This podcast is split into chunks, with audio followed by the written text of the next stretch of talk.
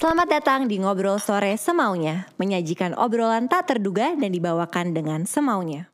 Halo, selamat datang di Ngobrol Sore Semaunya. Di episode kali ini, Ngobrol Sore Semaunya hadir bersama BNI. Bersama BNI, aku ingin memberikan pesan kepada generasi muda Indonesia untuk dapat lompat lebih tinggi dalam mencapai mimpi yang kalian miliki. Apa pun rintangan dan tantangannya, bersama BNI semua akan jadi lebih mudah. Bu, pinjam mobil. Boleh, tapi nanti anterin ibu arisan dulu sama isin pulsa. Transferin buat bayar arisan, terus nanti ambilin cash juga. Pinjam mobil sekali, nantinya banyak. Makanya perbanyak transaksi, kumpulkan poin, lalu tukar dengan kupon undian di BNI Mobile Banking dan menangkan hadiahnya. Gak pakai nanti.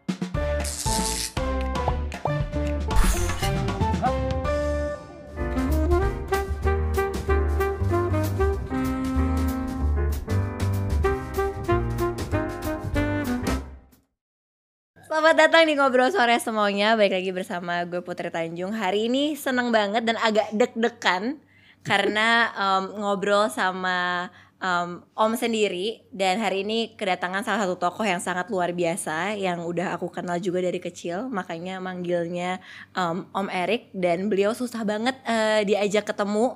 Akhirnya harus disamperin ke rumah dinas. Jadi kita bawa neon sign ke rumah Om Erik Hai Om Halo. Hai Om, apa kabar? Aku deg-degan loh ngomong sama Om Erik karena takut uh, di buka buka rahasia ya. Hmm, wah, Enggak ya? masa buka-buka. Iya benar. Hai Om.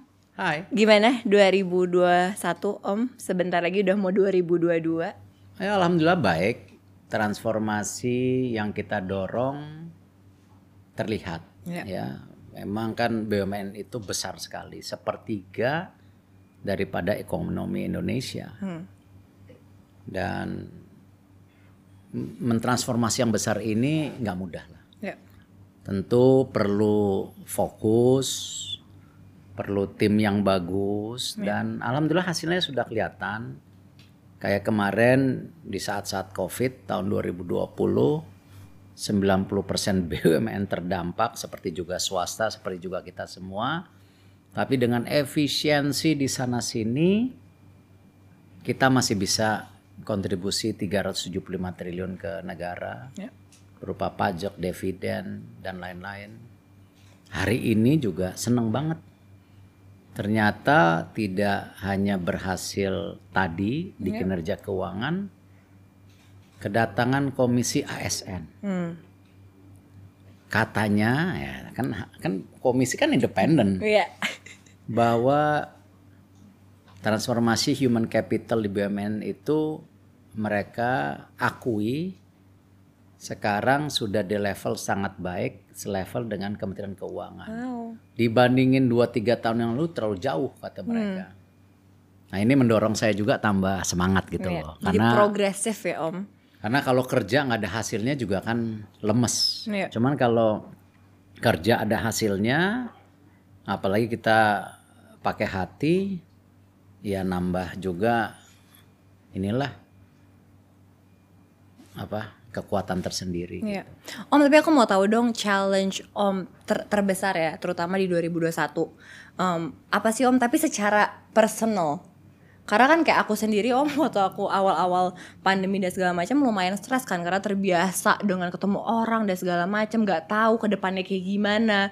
Jadi ya again ya tadi tuh lah ya lumayan stres. Kalau Om sendiri secara mentally and personally apa sih challenge terbesarnya Om? Ya sebenarnya lebih berat 2020. Oke.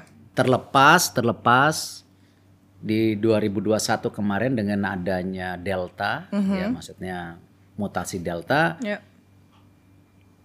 Challenging Iya. ya tapi paling tidak kan itu udah second wave Yes. paling tidak kita udah belajar di 2020 Dari yang pertama. Ya. dan memang eh, adaptasi yang semua orang bilang mudah ternyata nggak mudah Emang tidak ya. ya contoh misalnya adaptasi kita harus bekerja dengan online Hmm, nah itu berat sih om. itu berat. Itu berat. Saya sih terus terang itu berat sih om. maksimal dua jam. Ab- Sesudah dua jam bolot. Itu berat ya, Bolot karena capek Iya. gitu.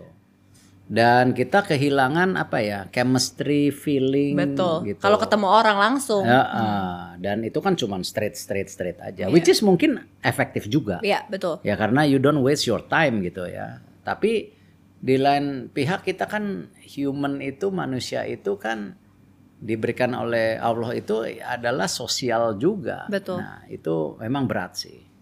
Yang kedua berat juga bagaimana kita itu harus mendrive perubahan tanpa kita melihat langsung. Hmm. Karena sebenarnya kan saya itu tipe yang turun Iya. ya. Ya. Ini enggak apa ya? Iya. Jadi kayak eh, apa eh, cuman nggak kelihatan gitu. Iya. Jadi kita juga agak worry eh, bener nggak terjadi Iya. transformasi itu. Iya. Sama keluarga juga challenging. Hmm. ya kan Eh, di mana satu tahun lebih nggak meluk anak Iya. bukan karena kita ya termasuk ibu saya yang udah umur 81 82 ibu saya kan orangnya sangat disiplin Iya. itu kita datang ke rumahnya jaga jaraknya bener-bener jaga Iya. jadi ya apa kita meluk anak ya kalau istri pasti dipeluk Iya. lah gitu. itu resiko ya kan tapi kalau anak gitu kita distant kita ketemu ibu saya juga distant Iya. nggak mudah ya nggak mudah lah cuman ya ya kita sebagai manusia ya kita salah satunya yang kita harus lakukan selalu kan adaptasi Tapi kadang-kadang adaptasi itu juga susah ya Om. Jadi aku punya cerita Om kan aku kan waktu waktu masa-masa ini lebih sering work from home. Jadi sering banget ketemu bapak.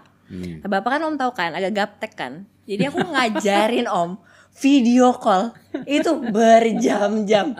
Tapi sekarang karena udah expert Om, wow sekarang udah gaya banget maunya kalau meeting online. Nah tapi Om di masa-masa kayak gitu kan jadinya kita juga jadi lebih apa ya menghargai little things lah ya Om ya. Om kan juga aku tahu juga deket sama sama anak-anak Om gitu. Tapi aku juga tahu Om juga sibuk dan segala macamnya. Sering gak sih Om diprotes sama anak-anak kayak aduh ini papa sibuk banget sih nggak pernah ada waktu. Pengertian pengertian nggak om anak karena kalau aku jujur aku protes mulu sama bapak. Eh saya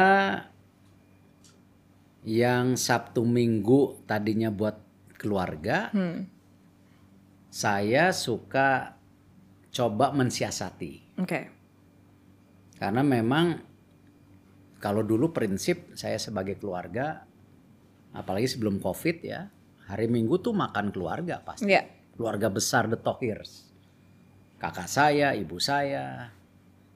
Eh, terus saya prinsip Sabtu Minggu ya enggak.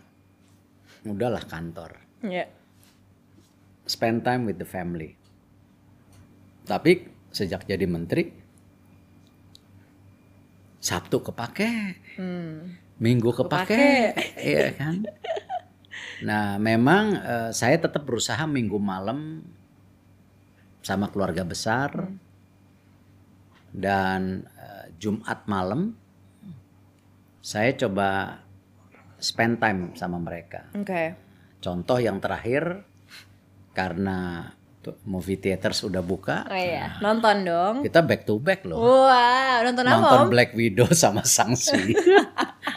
ya, tapi kita coba Iya. ya eh, kita siasati lah, Iya. kita siasati karena ya eh, ya hari ini kita makan malam 9.30. Oh ya? Salam ya om. Late dinner Late dinner, Iya. nggak apa-apa. Yang Alasannya tahu dong kenapa? Ya kita coba lah, Iya. kita coba karena keluarga penting. Betul. Buat saya penting. Setuju. Karena apa pun yang kita lakukan kan tentu kita ingin ada sesuatu yang punya value. Betul. Kan kita juga nggak mau misalnya anak-anak kita itu hanya diberikan sukses story Ya, tanpa punya dasar karakter yang baik. betul. Yang akhirnya mereka akan terjebak hanya ambisi Ya, tanpa empati. ya, Dan itu yang paling saya takuti karena fundamental yang dididik oleh almarhum bapak saya dan ibu saya ya bagaimana saya dididik bersama kakak-kakak saya itu ya family values, human values itu penting. penting. Bukan hanya ya Anda siapa gitu. Iya. Tapi justru values-values itu yang yang kita harus eh, terus pertahankan. Om, ayah seperti apa sih Om? Galak, Galak ya, kelihatan sih. kelihatan sih Om. Galak tapi deket. Oke. Galak. Nanti next Nggak. time interview aja anak-anak Iya, saya. aku mau sih. Abis ini aku mau interview anak-anak boleh, boleh, boleh, boleh. Galaknya Silakan. tuh gimana Om? Tegas kah? Protektif? Eh, protektif enggak, Oke. tapi saya mengajari anak saya benar-benar mungkin karena ibu saya juga ya. Ya. Saya ingin mereka itu disiplin Ya. dalam membagi waktu kehidupan mereka. Oke. Gitu. Ya mungkin karena ibu saya juga kebiasaan kapan waktunya istirahat, Hmm. kapan waktunya main, Hmm. kapan waktunya belajar. Ya. Tapi ya kita bukan strict. Oh hari ini tiga jam belajar enggak. Tapi paling tidak eh mesti benar-benar bagi waktu. Gitu. Ya. Eh, yang lainnya saya keras ke anak kalau masalah-masalah eh, kehidupan yang ya mungkin ini juga overprotective tapi saya coba kasih pengertian ke mereka lingkungan itu mempengaruhi banget kehidupan kita. Iya. Bukan berarti gini, bukan berarti eh, kita distance sama grup-grup tertentu ya. Iya. Kan saya juga waktu sekolah di luar negeri ataupun sekarang eh, berkarya di sini, pasti kan ada grup-grup yang cocok, ada yang ya, cocok ya. Saya selalu ingatkan mereka yang namanya teman itu ada yang bisa dibawa ke rumah, Hmm. ada yang nggak bisa Nggak dibawa ke rumah. iya. Kira-kira begitulah Iya, teorinya iya, iya, gitu. Karena sama belum tentu teman itu bisa cocok buat bisnis. Betul. Belum tentu juga teman bisnis bisa cocok buat curhat Ya. gitu. Nah, hal-hal itu saya coba maksudnya ini kan ke mereka. Nggak tahu itu apakah overprotective, saya rasa enggak, cuman bagian dari kita menjaga tadi lah supaya anak-anak kita eh, bisa baik lah. Ya. Kalau soal percintaan anak posesif nggak Om? Enggak. Saya gini, saya ngerti karakter anak-anak saya Oke. dengan segala keterbatasan Iya, saya. Iya. Jadi saya suka ingatkan mereka ya mencari jodoh itu relatif. Apa cantiknya relatif. Kerennya relatif ya. Yang terpenting bisa saling ngisi nggak? Oke. Nah memang kadang-kadang mereka juga bete. Apaan sih baru pacaran doang saya bilang. Tapi ya kembali kan eh, ya saya cuman berusaha mengingatkan mereka karena dalam kehidupan rumah tangga itu pasti kan ada up and down-nya. Iya. Nah biasanya kalau ada apa-apa di kehidupan rumah tangga itu pasti dua-duanya salah. Hmm. Nah jadi saya juga bilang ke mereka ya dalam pacaran ya mesti saling respect. Iya. Kenapa? Apalagi kalau anak saya laki kan, Hmm. ya jangan pacaran berlebihan lah, kasihan kan. Ataupun anak saya yang perempuan, ya kan, jangan berlebihan juga gitu. Ngerti lah ya, ya kan. Enggak, kan kenapa? Karena tadi saya eh, prinsipnya values. Iya. Ya bukan berarti oh, kita gimana-gimana lah. Tapi values itu kan is about kita respect Ya, others juga juga menjaga yang tadi lah Ya. sekitarnya, bukan hanya kita gitu. Ya, jadi respect others sama mengisi atau enggak ya Om karena cantik cakep itu relatif. Relatif, kalau saya relatif, ya Oke. kan. Om, hari ini sebenarnya kita akan ba- bakal ngobrol tentang banyak hal Om. Hmm. Tapi salah satunya yang aku pengen ngobrol adalah sebelum Om jadi menteri, Om kan adalah seorang pengusaha yang sukses. Mm, Enak itu. Enak ya? Kangen ya Om? Kangen gak Om? Kangen. Semangat ya Om. om, tapi aku dengar katanya Om mau mulai bisnis tuh dari kecil. Dari 9 tahun udah suka berbisnis emang. Enggak lah, Oh, jadi enggak. gini. Oh, salah berarti researchnya. eh bukan mungkin karena bapak ibu saya Ya. ya pengusaha Yes. gitu. Ibu saya kan kan gini, bapak saya kan bukan orang punya. Ya. Bapak saya itu kan umur 10 tahun merantau Ya. dari Gunung Sugi ke Tanjung Karang umur 10 tahun loh. Hmm.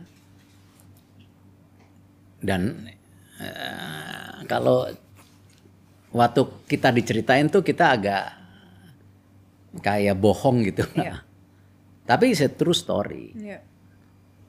10 tahun bapak saya decide atau mutusin pamit sama ibunya karena bapaknya meninggal sudah untuk merantau ke Tanjung Karang untuk pendidikan karena di kampungnya waktu tahun 30-an kan cuma ada SD. Hmm.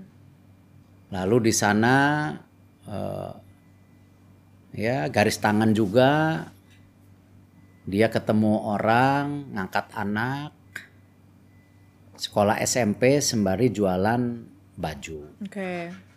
Eh, jadi ceritanya gini, dia datang ke Tanjung Karang naik kereta. Oke. Lalu di stasiun kereta itu dia bingung kan. Nah tiba-tiba ada anak kecil lain jualan baju. Lalu dia tanya, itu jualan baju dari mana? Oh dari bapak itu. Oke. Dia samperin, Pak boleh nggak saya bantu jual? Boleh jualan. Hmm. Laku. Oke. Nah karena laku si bapaknya bilang besok balik lagi ya. Katanya gitu.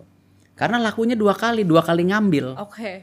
Nah, lalu ditanya asal mana? Gunung Sugi loh. Itu kan harian kalau jalan kaki katanya. Wow. Makanya si bapak, ya itu inilah rahasia Allah lah. Iya. Si bapak itu bilang ya udah, kamu tinggal sama saya sebetulnya kebetulan saya nggak punya anak. Jadi kan Iya. garis tangan. Tangan. Akhirnya ya dia berjualan sembari sekolah, lalu lulus SMP, dia merantau ke Solo, nyari SMA, merantau ke Jakarta, kuliah, tapi terus putus karena biaya hidupnya nggak cukup. Ya. Nah, jadi kalau ngelihat cerita itu kan itu yang saya terapkan juga ke keluarga saya ini value yang luar biasa. Betul. Bahwa pendidikan is a key, Iya. itu kunci. Ya. Habis itu dia jadi pengusaha, eh, eh, kerja dulu, ya, terus jadi pengusaha. Terus ibu saya juga bantu bapak saya dagang, ya kan? Dagang di eh, pasar, ibu saya dagang di pasar, Ya. gitu, Eh, di Tebet Barat pasarnya tuh. Saya pulang sekolah juga ngeliat ibu saya dagang, Iya. saya datang ke toko ibu saya. Nah, mungkin karena itu saya ada apalah ada sebuah kebiasaan atau insting yang memang kan biasanya kalau kita ngeliat orang tua Betul. kan menjadi sesuatu keseharian. Kalau sekarang kan ma- masih main sama tetangga kayaknya enggak deh anak-anak sekarang semua main online games gitu. Nah, waktu itu kita masih main sama tetangga, Tangga, gitu. iya. Main biji karet. Hmm. Ya, tiba-tiba ada bapak lewat jualan biji karet. Oh. Nah, kasihan udah sore. Nah, kita-kita waktu itu berempat, berlima, berempat kalau nggak salah. Eh, kasihan si bapak. Gimana kalau biji karetnya kita beli semua? Hmm. Kan kita seneng lagi main biji karet gitu kan. Jadi istilahnya masih main Iya, pertama. iya, Jadi bukan iya. insting bisnis. Bisnis, iya. Karena empathy itu.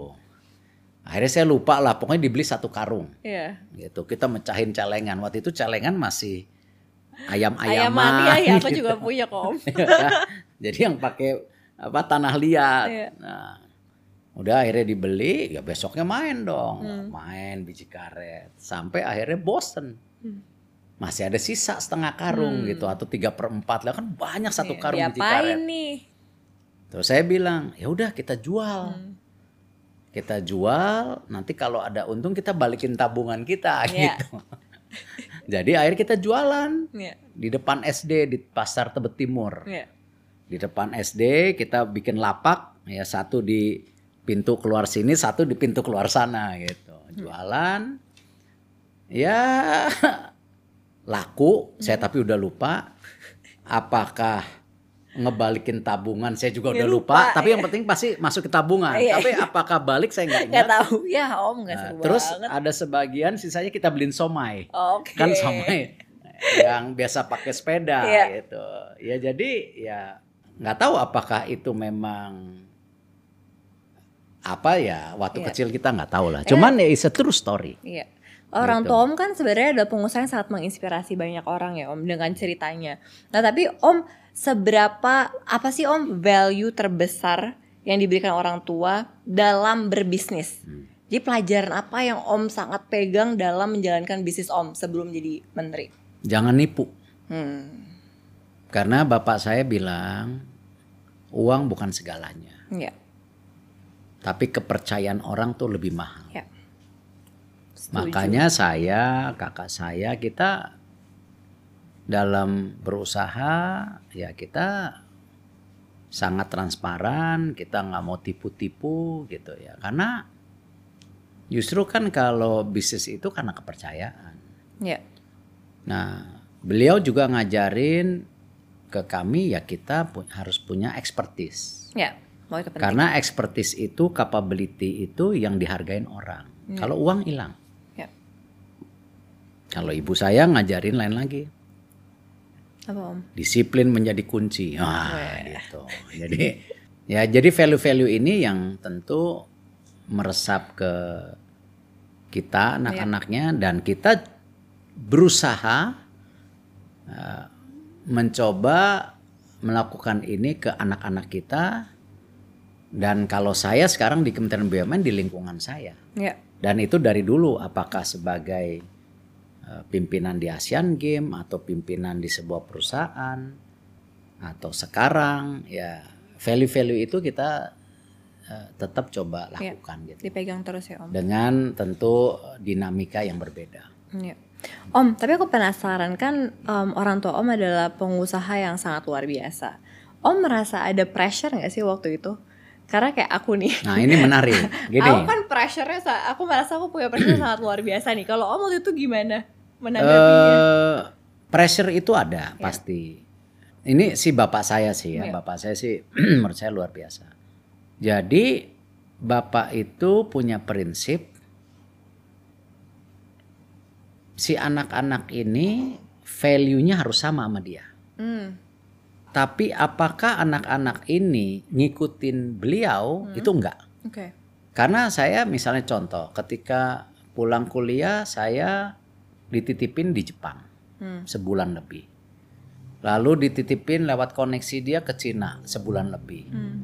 Pulang saya dititipin oleh beberapa teman dia. Oke. Nah itu mentoring. Ya. Karena eh, saya saya sangat pendapat dengan setelah itu yang dia ceritakan ke saya. Kenapa begini? Dan itu saya lakukan ke anak-anak saya sekarang. Ya kalau si anak itu hanya di mentor kita, Hmm.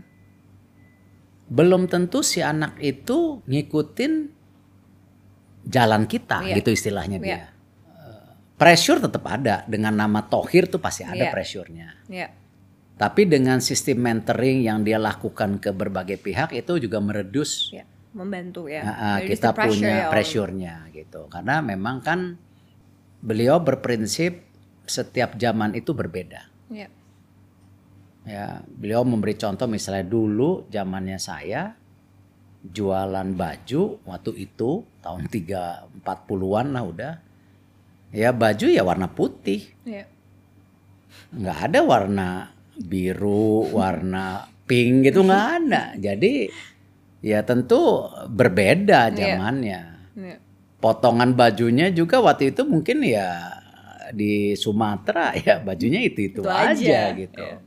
Nah jadi hal-hal itu yang memang ya kembali eh, setiap zaman sih berubah dan memang saya melihat value itu yang bisa tetap menjaga generasi itu adaptasi ke zaman zamannya gitu. Ya.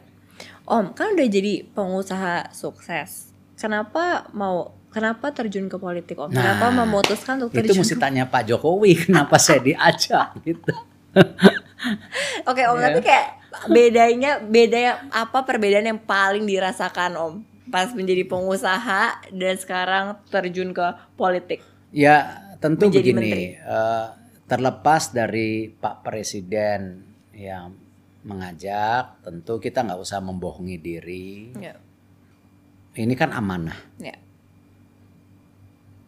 Apa yang saya rasakan ini ini sisi positifnya ya. Ya. Kalau pengusaha itu kan kita berapa ribu sih yang kita manage? Hmm. Berapa ratus ribu sih? Ya. Iya kan? Kalau BUMN ini 1,6 juta Ya. sepertiga ekonomi Indonesia Ya. itu totally is a different ball games Yes. gitu.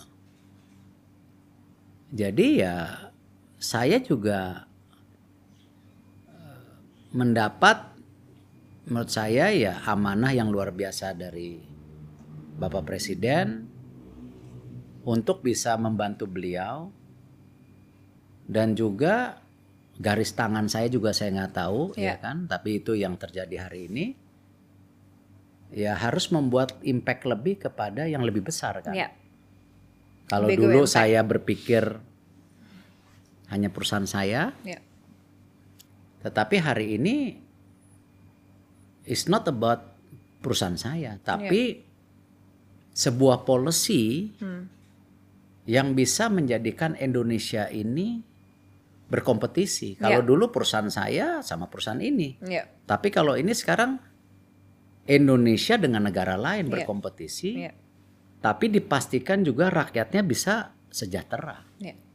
Nah ini yang menurut saya eh, challenging yang besar. Ya ini yang eh, membuat juga saya kerja dengan tim saya hampir 24 jam dalam seminggu, apalagi saat COVID ini. Ya. Tetapi ya ya itulah amanah yang Ya. harus kita jalanin. Jadi memang kalau nggak siap jangan jadi pejabat publik. Ya. Karena kalau jadi pejabat publik itu ya ya nggak boleh ngeluh karena Iya. memang ya your job is to serve. Yes. Jadi jangan pernah lelah melayani daripada rakyat Ya. ataupun tadi the public gitu. The public ya. Om kan pas Om menjadi menteri banyak banget gebrakan yang berani yang Om lakukan kan. Sebenarnya apa sih Om? Apa alasan mengambil keputusan-keputusan tersebut sebagai leader? Atau ada nggak sih Om strategi khusus saat Om menjadi menteri BUMN? Ya both karena kan begini. Apalagi sekarang eh, saya bukan berarti menyimpulkan saya benar. Ya, Sejak awal karena saya backgroundnya swasta, saya ngeliat BUMN, saya lihat bagaimana dinamika perusahaan swasta berkompetisi, bermetamorfosis dengan perubahan. Eh, di lain pihak BUMN itu kan lebih kontrol, ya, monopoli. ya, ya kalau ada apa-apa negara nyuntik Ya. nah kalau kita di swasta siapa yang mau nyuntik Iya. Hah? kalau bangkrut ya bangkrut lah mau anak juga bangkrut katanya kalau ini kan saya melihat ini ada sesuatu yang perlu diperbaiki secara fundamental ya, Nah karena itu selain kita membuat lima prioritas ya, apakah balance antara korporasi dan pelayanan publik, uh, bisnis model, core business yang uh, create excellence, Ya. inovasi and digitalization, bisnis proses supaya Ya. jangan ada korupsi dan talent pool Yes. yang didasari oleh core values akhlak. Ya. Nah itu eh, yang kita coba langkah awal kita lakukan dan sekalian struktur kementerian itu dirubah yang Ya. tadinya birokrat menjadi service oriented Yes. dan dia jadi mirroring sama Ya. BUMN-nya. Di situ deputi-deputinya mirip perusahaan, Ya. deputi HR, deputi keuangan and business risk gitu. Nah, ini yang kita coba dan mau tidak mau karena lima prinsip tadi ya mau tidak mau sesuatu yang terjadi ya harus berdasarkan lima itu dan harus dilakukan ya perubahan-perubahan yang mungkin sangat signifikan. Ya, sangat Misalnya berani. contoh Pelindo yang selamanya berdiri sendiri-sendiri sekarang kita gabungkan menjadi perusahaan yang sangat besar bahkan untuk peti kemasnya saja nomor 8 terbesar di dunia. Ya. Like that. Kan Yes. gitu kan? Yes. BSI Bank Syariah. Hmm. Tadinya sendiri-sendiri. Iya, Begitu sekarang- digabungkan nomor 7 Iya. di Indonesia. Ya. Di dunia top 10. Ya. Jadi apa artinya? Indonesia punya market, punya size Yes. yang selama ini kita nggak realize. Ya. Nah itulah kenapa saya berprinsip sekarang secara pribadi di program-program saya terlepas dari program kementerian yang bertransformasi ya memang saya punya prinsip keseimbangan Ya. keseimbangan ekonomi dan juga kedaulatan ya yang saya bicara kemarin di beberapa kali tempat merdeka berdaulat dengan turunannya Ya. mereka berdaulat berkarya mereka berdaulat di digital dan lain-lainnya Ya. ini bukan eranya lagi market kita ini sekedar dijadikan market negara lain Hmm. Setuju. saya tidak anti asing Ya. Tapi kita harus pastikan market kita ini harus kita pergunakan buat pertumbuhan ekonomi kita. Yes. Ya. Yang juga membuka lapangan kerja buat kita. Kita. Iya. Tuh. Tapi bukan anti asing. Iya. Tetapi mesti ada equilibrium gitu Iya. loh. Ya, dan ini yang eh, saya perjuangkan secara pribadi terlepas dari transformasi yang ada di BUMN itu konteksnya beda. Yes. Tapi om kalau kita ngomongin soal BUMN lagi yang aku lihat lumayan berbeda adalah di mana sekarang banyak banget generasi millennials yang sudah mengambil peran. Amin. Dan yang paling aku suka adalah sebenarnya ada program yang Girls Take Over Iya. 2021. Itu aku suka banget kan Om karena menurut aku itu di mana mengajak perempuan untuk berani menjadi leader di jajaran BUMN. Apa sih Om yang membuat Om Erik percaya kepada generasi muda dan terutama perempuan ya Om? Ya gini, kan kembali kalau kita lihat apalagi kan kita di dunia internasional kebetulan saya mendapat kesempatan kan Ya. apakah memiliki Inter Milan, apakah sekarang jadi IOC member yaitu eh, perwakilan daripada pribadi walaupun Indonesia di dunia. Kan kita bisa lihat kesetaraan gender di banyak negara itu juga menjadi pendongkrak daripada transparansi, Ya. check and balance. Ya. Kalau ini semuanya laki, akhirnya kan tentu berkolaborasi dan tentu jadi absolut korup Ya. gitu kan. Cuman kalau ada check and balance dari gender itu kan mereka pola pikirnya berbeda Betul. dengan si laki. Betul. Nah, yang kedua saya melihat bahwa suka tidak suka market kita terbesar itu kan populasinya muda. Ya. Sama seperti saya belajar sama anak-anak saya di digital ya nggak Ya. sama Wisnu Tama aja jadi sama anak-anak saya juga belajar gitu. ini juga memastikan perubahan transisi ini tetap terjadi Yes. apalagi kan kita tahu Allah Subhanahu wa taala memberikan kita sebuah otak yang bisa berpikir berkarya luar biasa Ya. Tapi yang nggak dikasih kan umur. Hmm.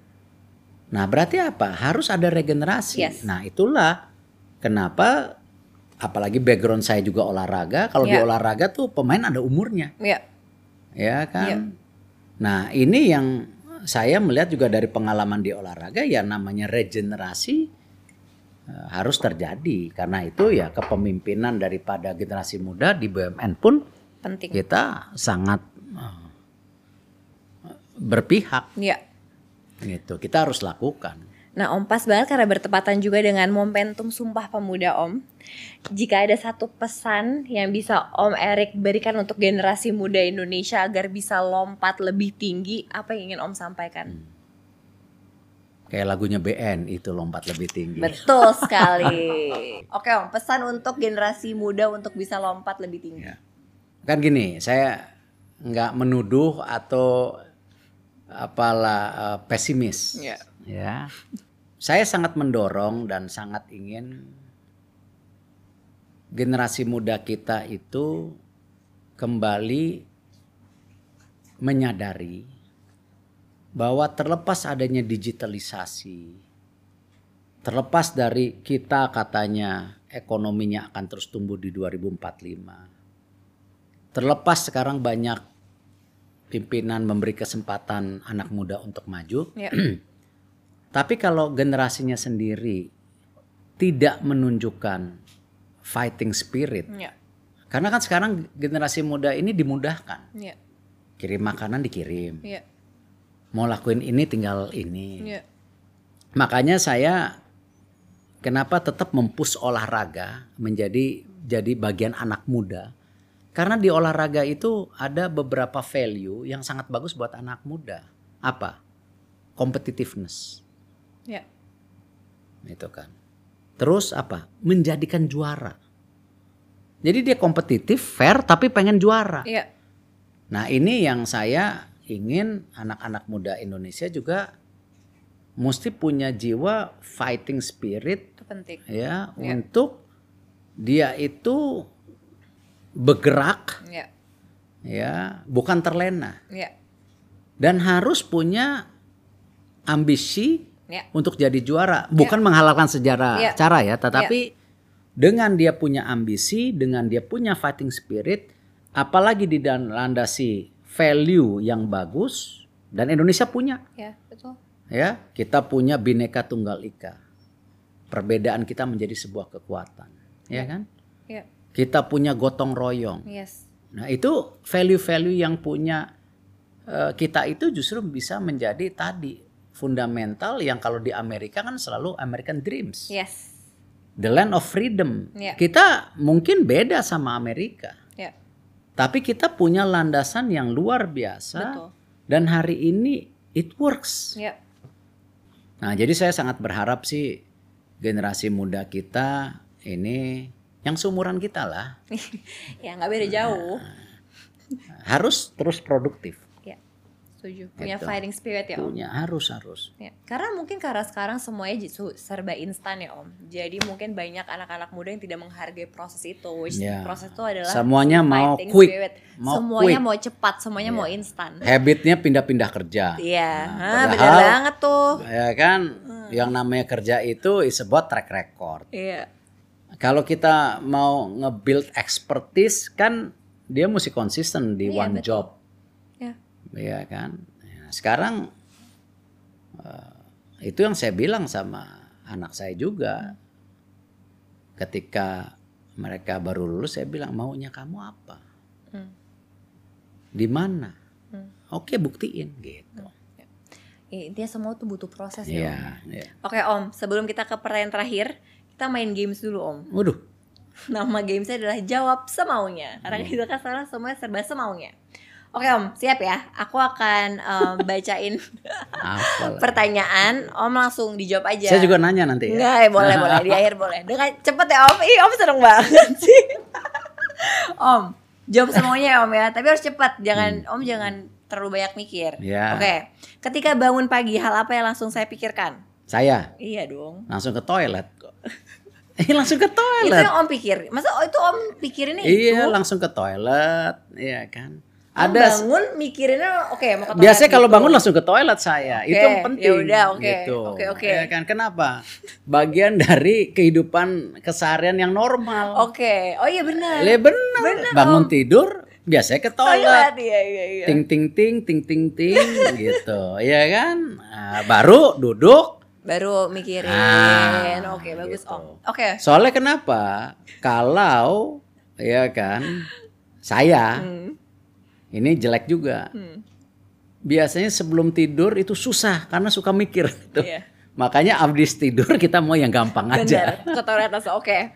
Waktu kecil hal yang paling memalukan atau unik yang pernah saya alami adalah Saya itu kan bandel. Hmm. Ya, jadi eh, kalau hujan itu seneng main apa?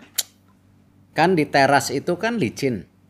ya, ya kan? Iya. Licin kan? Iya. Nah, itu suka lari terus Oke. pakai dengkul. Iya, Nah, iya, nah saya GO, geger otak. Gara-gara itu. Iya, ya karena kan Umur- berudak umur main. berapa, Om? Wah, masih umur 78 kali. Keras Nah, banget dong memalukan berarti. kenapa?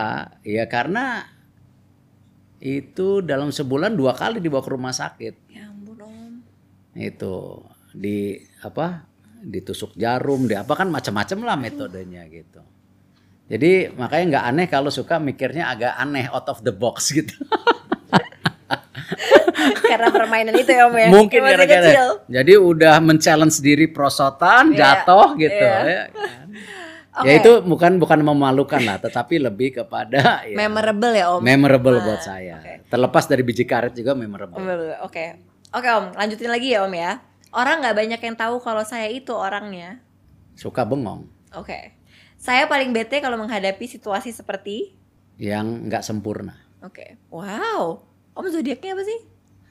saya agak perfeksionis Om zodiaknya apa? Gemini Oh, kayak bapakku.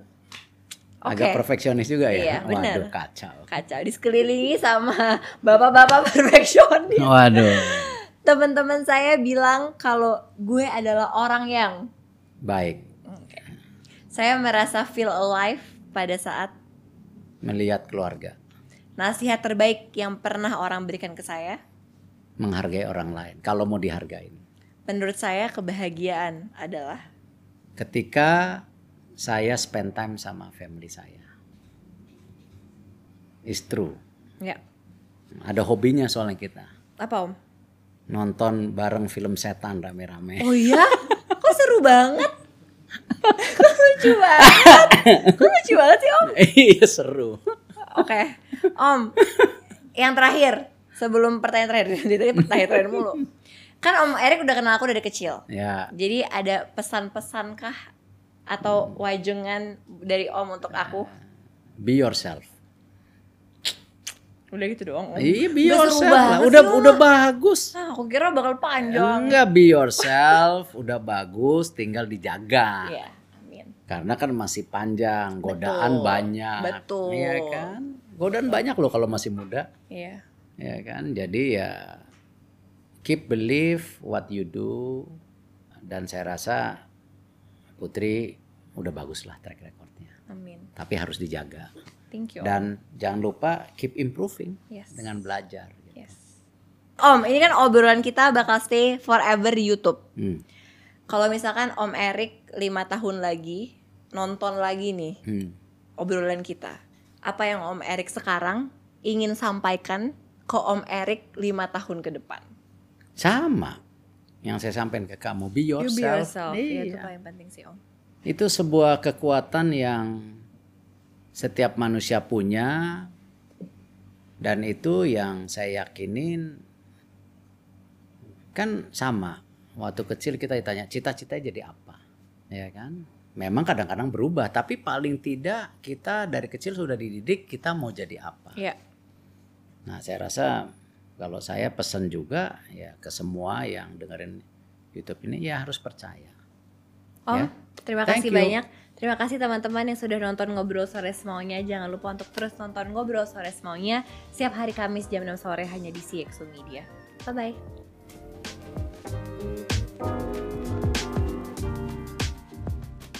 Bu, pinjam Boleh, tapi nanti anterin ibu arisan dulu sama isin pulsa. Transferin buat bayar arisan, terus nanti ambilin cash juga.